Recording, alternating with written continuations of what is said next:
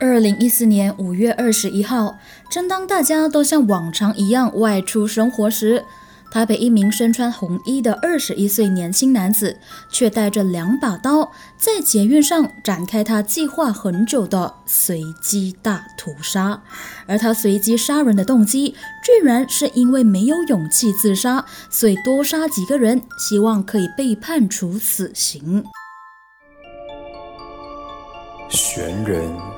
悬氏，悬疑馆。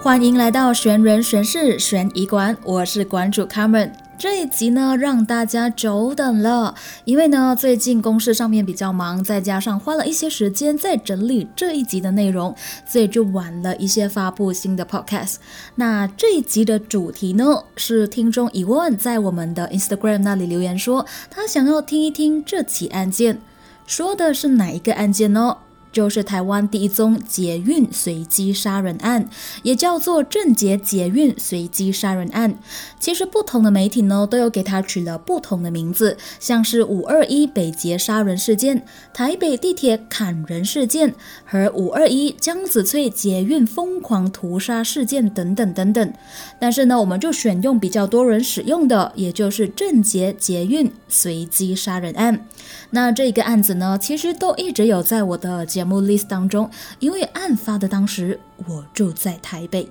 我还记得呢，那时我在家里用着电脑划着 Facebook 的时候呢，就突然间噔噔噔噔噔。这很多关于这起案件的新闻报道就突然出现在我的脸书首页，然后我和同学的一个群组也有发这一则新闻在那个群组里面。当我在看案发地点的时候呢，才发现是如此的靠近，当时对我来说呢是十分震撼的。那当然。最震撼的就是他随机砍了二十八个完全不认识的人。再来，他才二十一岁，在这么美好的年纪，怎么会去想到要去杀人呢？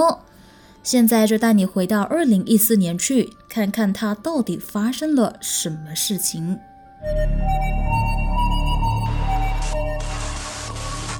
郑捷捷运随机杀人案。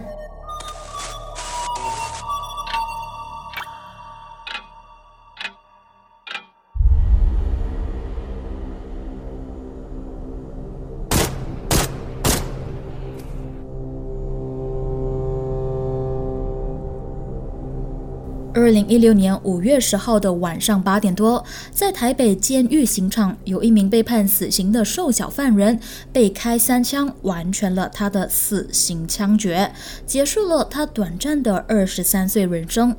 他的名字叫郑杰，也是台湾第一宗捷运随机杀人案的冷血凶手。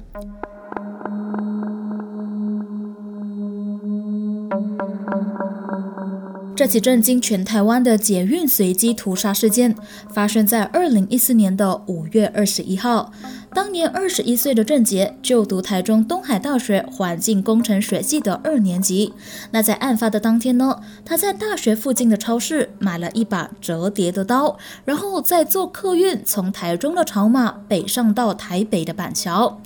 在板桥车站下车之后。郑杰就约了一个姓李的国中同学一起吃麦当劳，两个人一边吃东西一边聊电玩游戏《神魔之塔》的攻略，就像其他二十一岁的青少年一样，会打机，会聚会。直到吃饱离开前，郑杰突然对同学说：“我等一下要先去培养一下情绪，因为我晚点要准备动手了。”暗示同学，他今天将要干一番大事，但是同学却以为他是要回去玩神魔之塔的电玩游戏，所以就不以为意，也没有把这句话放在心上。郑杰在离开麦当劳之后，就在他的住家附近，也就是江子翠附近的一家超市，买了一支长约三十公分的刀，打算等一下就用这把利刀来展开他的大屠杀。那准备好杀人的工具和酝酿的情绪之后，他就在蓝线的江子翠捷运站上车，北上往南港的方向搭去。不太熟悉台北捷运地图的朋友呢，可以到我们的 Instagram 去看看，我们有附上这个地图，让大家比较有方向感，不会听到一头雾水哈。那基本上它就是捷运其中一条路线，叫做板南线。那我们通常会叫它做蓝线，而正捷上车和下车的捷运站都在这条线的中间位置。这样说大家比较有概念吧？好，啰嗦科普完，就回到正捷这里来。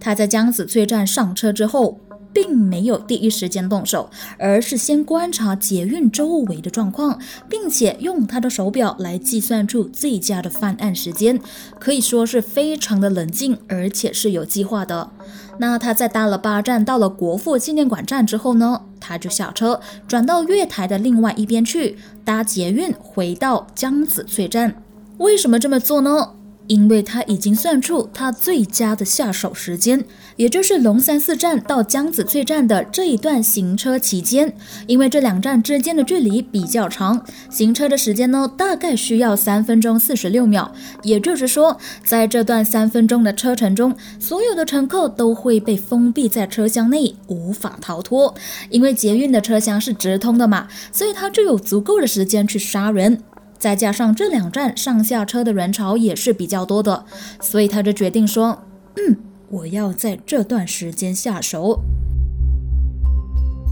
当天的下午四点二十二分，停在龙山寺站的捷运门一关，郑杰就立刻从他的包包里拿出了今天早上和下午买的两把刀，开始对车厢里的乘客进行攻击。他首先从第五节的车厢开始杀起，快速地刺杀了三名正在睡觉的乘客和一名还来不及反应的乘客。短短的三秒内，他就杀了四个人。当时很多乘客都半低着头在划手机，所以并没有第一时间察觉到说这个就在面前的恐怖杀人魔要开始他的大屠杀了。于是郑杰就抓紧时机，从第五节车厢杀到第四节车厢。只要是他看到的人，他都会用他手上的刀去砍或者大力的刺向对方，而且他每一刀都对准受害者的腹部和胸部要害的地方，企图就是要一刀杀死受害者。最变态的是，他不断在第四、第五、第六节的车厢来回徘徊，过程中他还假装没有看见装死的乘客，就好像在和他玩一二三木头人的游戏一样，过后才回过头补刀。而最冷血的是，有一名妇女被他刺伤后倒在地上，痛得不敢动了。他还补上第二刀，直到这名妇女大喊：“你砍我两次，够了吧？”他还不为所动，继续的补上第三、第四刀，一直到妇女请求他不要杀他，他才停手。当时郑杰突如其来的攻击呢，吓坏了不少同车的民众。大家看到后都纷纷的大喊救命，然后往其他的车厢跑去。但是已经没有任何的东西可以阻止杀红眼的郑杰了。为了刺杀更多的人，他还一路追着逃跑的乘客到了第二节车厢。最后，因为所有的乘客都集合一起，并且拿起雨伞和包包奋力的抵抗他，不让他靠近。他才停止。走开！走开！快点走！走开！走开！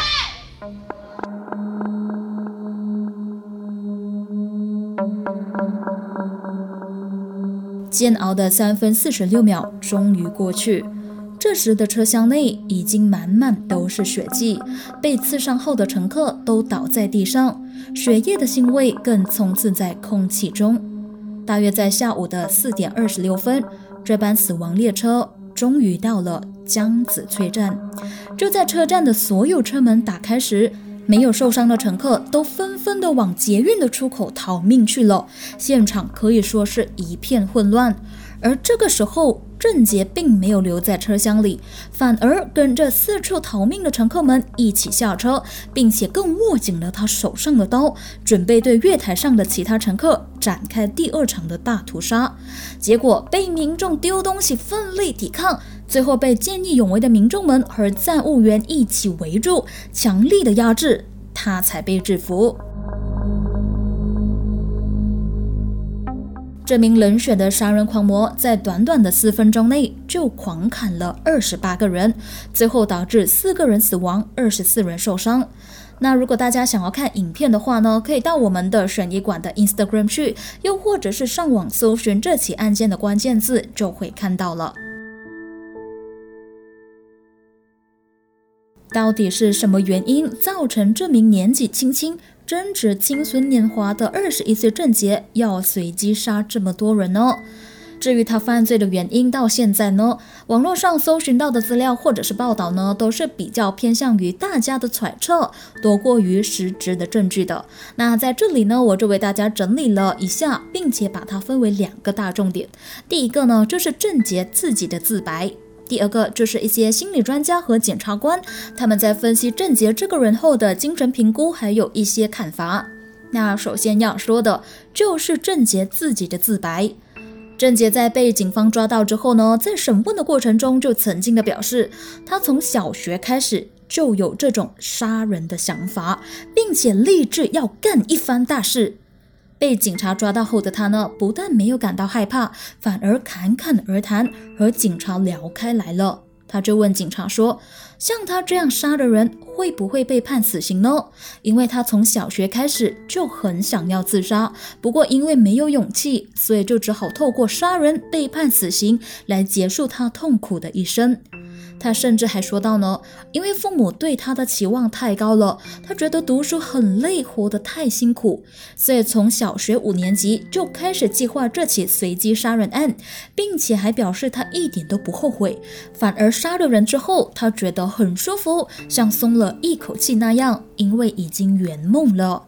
那刚刚说到嘛，他从小学开始就有了杀人的念头。他为了要完成自己杀人的计划呢，于是，在报考大学的时候，故意选择军校，也就是台湾国防大学理工学院，以方便他可以在大学期间接受相关的军事训练，去完成他的杀人梦。但是最后却因为学业上和体能上都不达标的关系，所以就被学校退学了。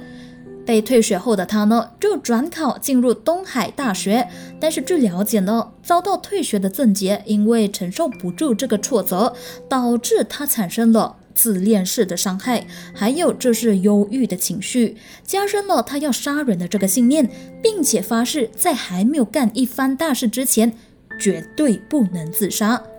除此之外呢？郑杰还向警方说，他很喜欢玩有杀人画面的游戏，只要看到游戏中的角色喷血被砍，就有莫名的兴奋感。他说道，他本来打算要等到毕业之后再动手，但是现实的生活实在太痛苦了，他没有办法再忍一年，所以就决定提早执行他这个杀人计划。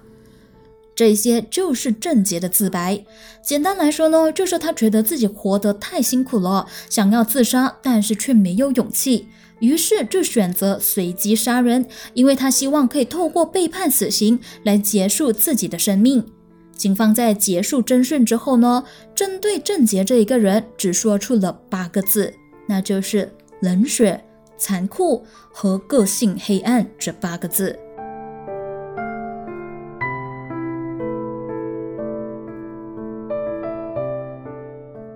为什么他这么年轻就有这么灰暗的想法呢？在他成长的过程中，除了父母给的压力，是不是还出现过什么看不到的伤害，所以才导致他对社会毫无希望呢？那根据医院对郑杰做出的精神鉴定报告就指出，郑杰是一个具有反社会和自恋的人格。性格也不成熟，所以常常会有想要突出自己的举动，而且也欠缺同理心，甚至长期有想要自杀的念头，但是却没有勇气自杀。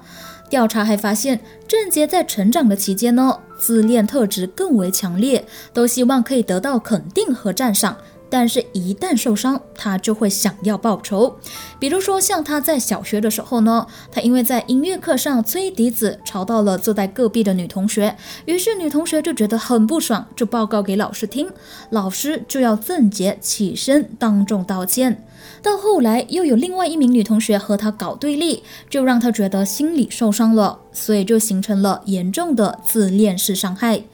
简单来说呢，就是因为太自恋了，所以他经不起别人的伤害，最后导致他把这些不开心的事情都狠狠地刻在自己的心里，永远都忘不掉。也是从那个时候开始，让他立志想要杀人报仇。之后再加上他国中的老师对他的管教十分的严厉，让他的自恋特质又再一次受伤。他居然随身带着一把美工刀，想的就是找机会去刺杀这名老师。最后当然没有刺杀成功，但是过后就有一名同学挑衅他，他居然就直接拿起剪刀去刺向对方，导致对方受伤了。这一次也是他第一次有暴力举动的出现。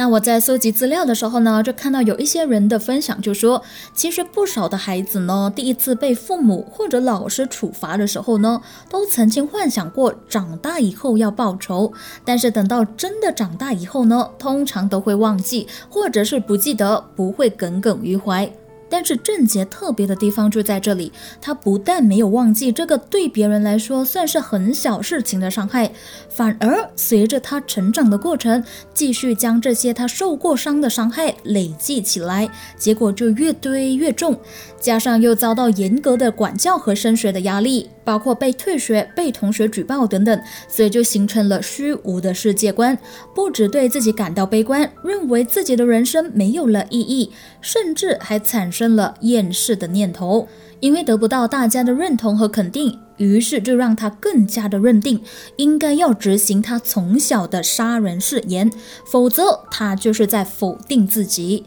那为什么要拿无辜的捷运乘客来当目标，而不是去伤害那些他曾经痛恨过的人呢？关于这点呢，中央社就有一篇报道曾经指出，他后来几年的杀人计划，其实已经从杀害特定的对象来达到他自己自恋式的报仇，开始升级到对自己誓言的实践。因为郑杰认为自己如果没有兑现自己立下的杀人誓言的话呢，就无法获得其他人的注意和肯定。加上对他来说，其他人或者全世界都已经在否定他了，他绝对不可以再否定自己，自己说过的话就一定要做。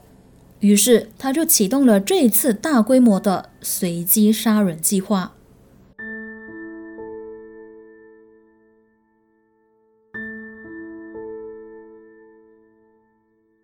那在他杀人之前，除了在麦当劳和朋友提过等下要干一番大事之外，还有什么事前的征兆吗？是有的。二零一四年的四月期间呢，郑杰就曾经在他的脸书 Facebook 上写着要做大事，并且 po 过两篇很不寻常的 po 文，于是呢就引起了东海大学的老师们的注意，就约他来谈谈，希望可以了解事情，并且开导他。但是郑杰就表示，po 文的内容纯粹是发泄情绪，所以校方就没有再追问下去了。第二个就是他在宿舍的门口门帘贴上了“打死不治疗”等等奇怪的句子，但是可惜的是呢，当时并没有人尝试想要去了解他。而在这起随机杀人案发生之后呢，台湾媒体也找到了很多郑杰曾经写过的 blog 文章，全部呢都是与杀人有关的文字。但是如果你仔细的阅读，你会发现他多数写的内容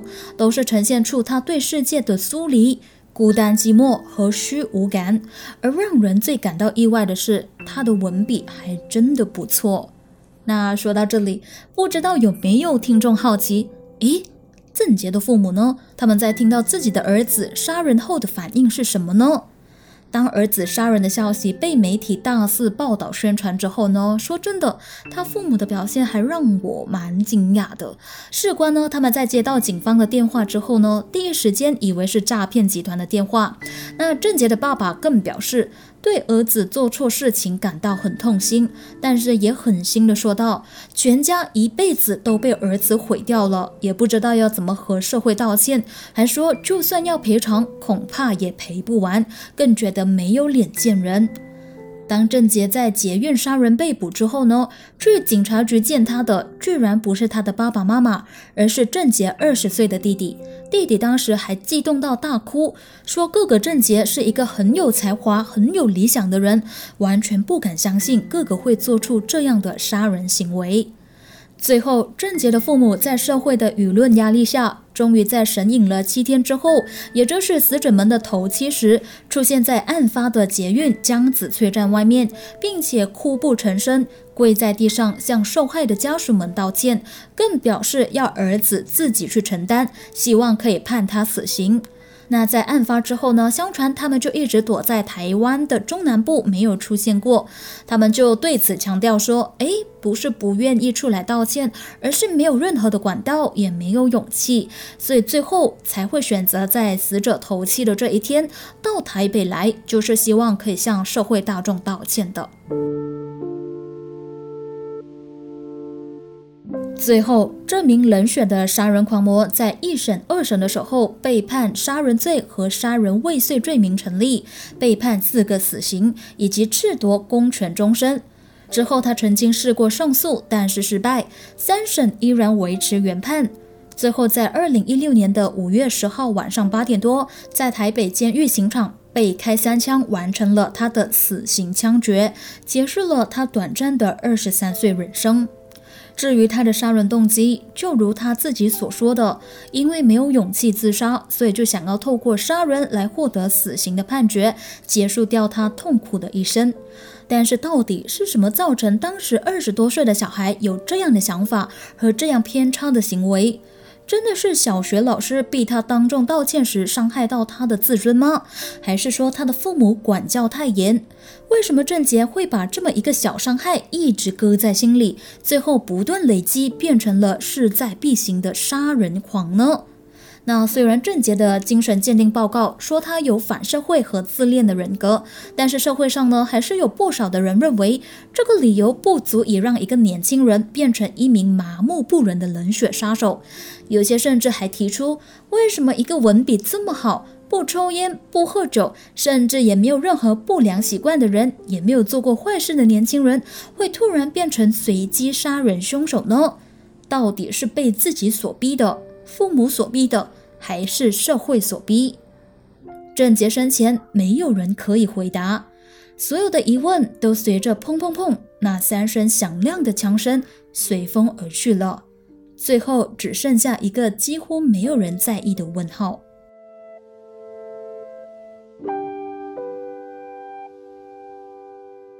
这起事件除了轰动全台湾，同时也引发了很多对社会的后续影响。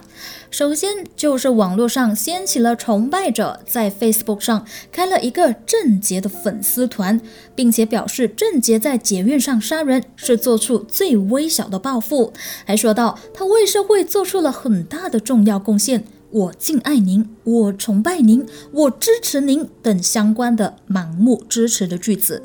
没想到的是，短短几个小时，居然就有超过两千名的网友暗赞。不过之后呢，在大众的检举之下，粉丝团也遭到了关闭。之后，这位版主更被网友人肉搜索了出来，并且报警处理。最后，警方就以恐吓公众和煽动诱惑他人犯罪的罪名来扣留这名姓严的二十岁男子。而他在被抓的时候呢，居然就表示他只是想引起父母的关注。那现在在 Facebook 呢，已经找不到这个粉丝团了，只找到一个叫“郑杰粉丝团，请下架”的粉丝专业。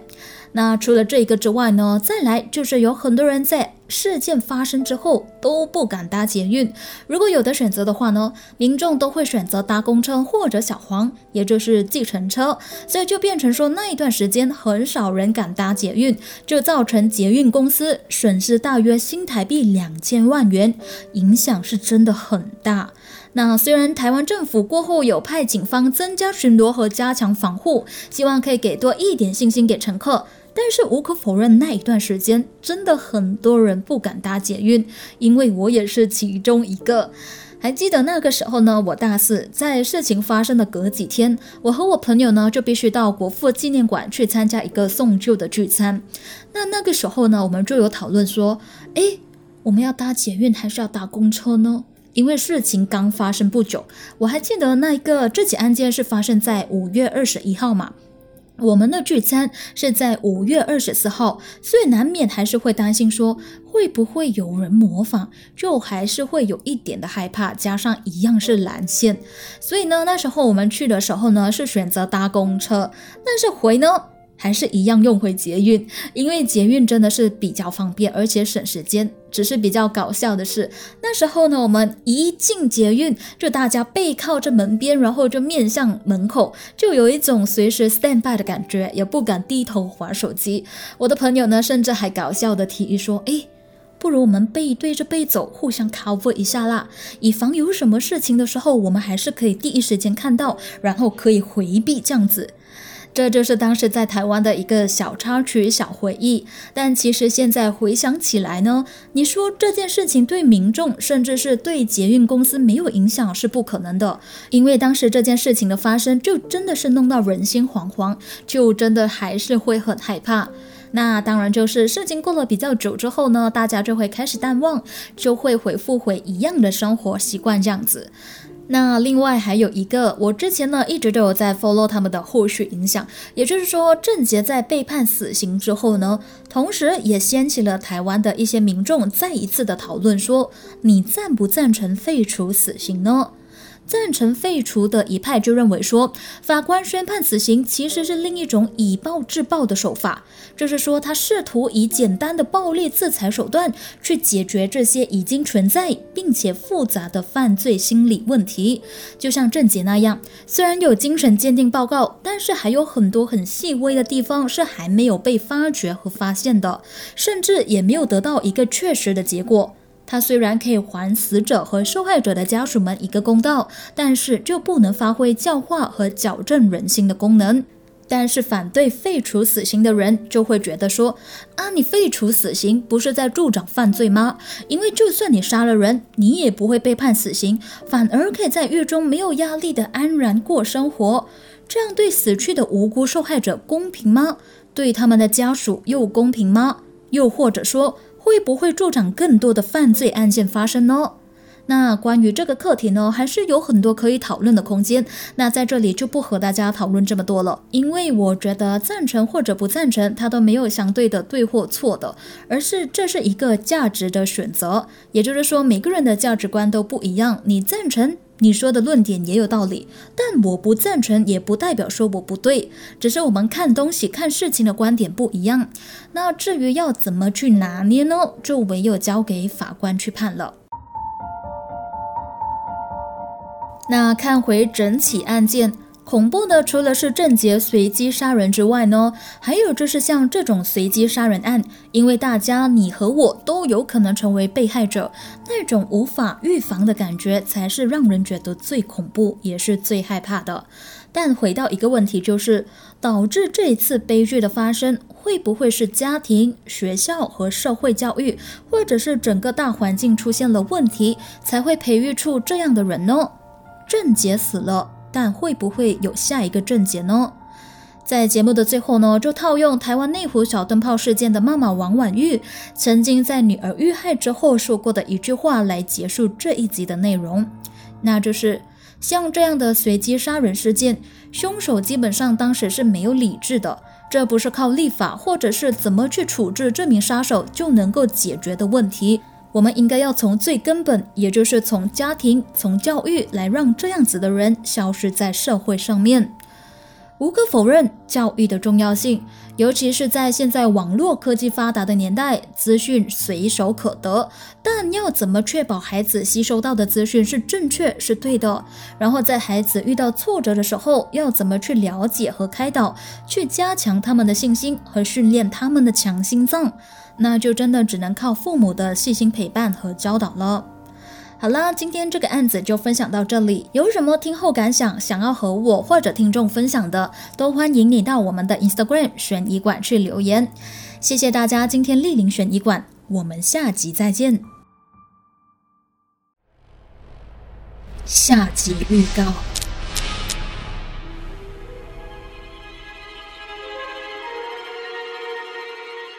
马来西亚最恐怖的女巫碎尸案，二十多年过去了，但是只要听到莫娜这个名字，就会让人毛骨悚然。而在凶手被处死之后，那间发生命案的屋子就不时传出恐怖的灵异事件。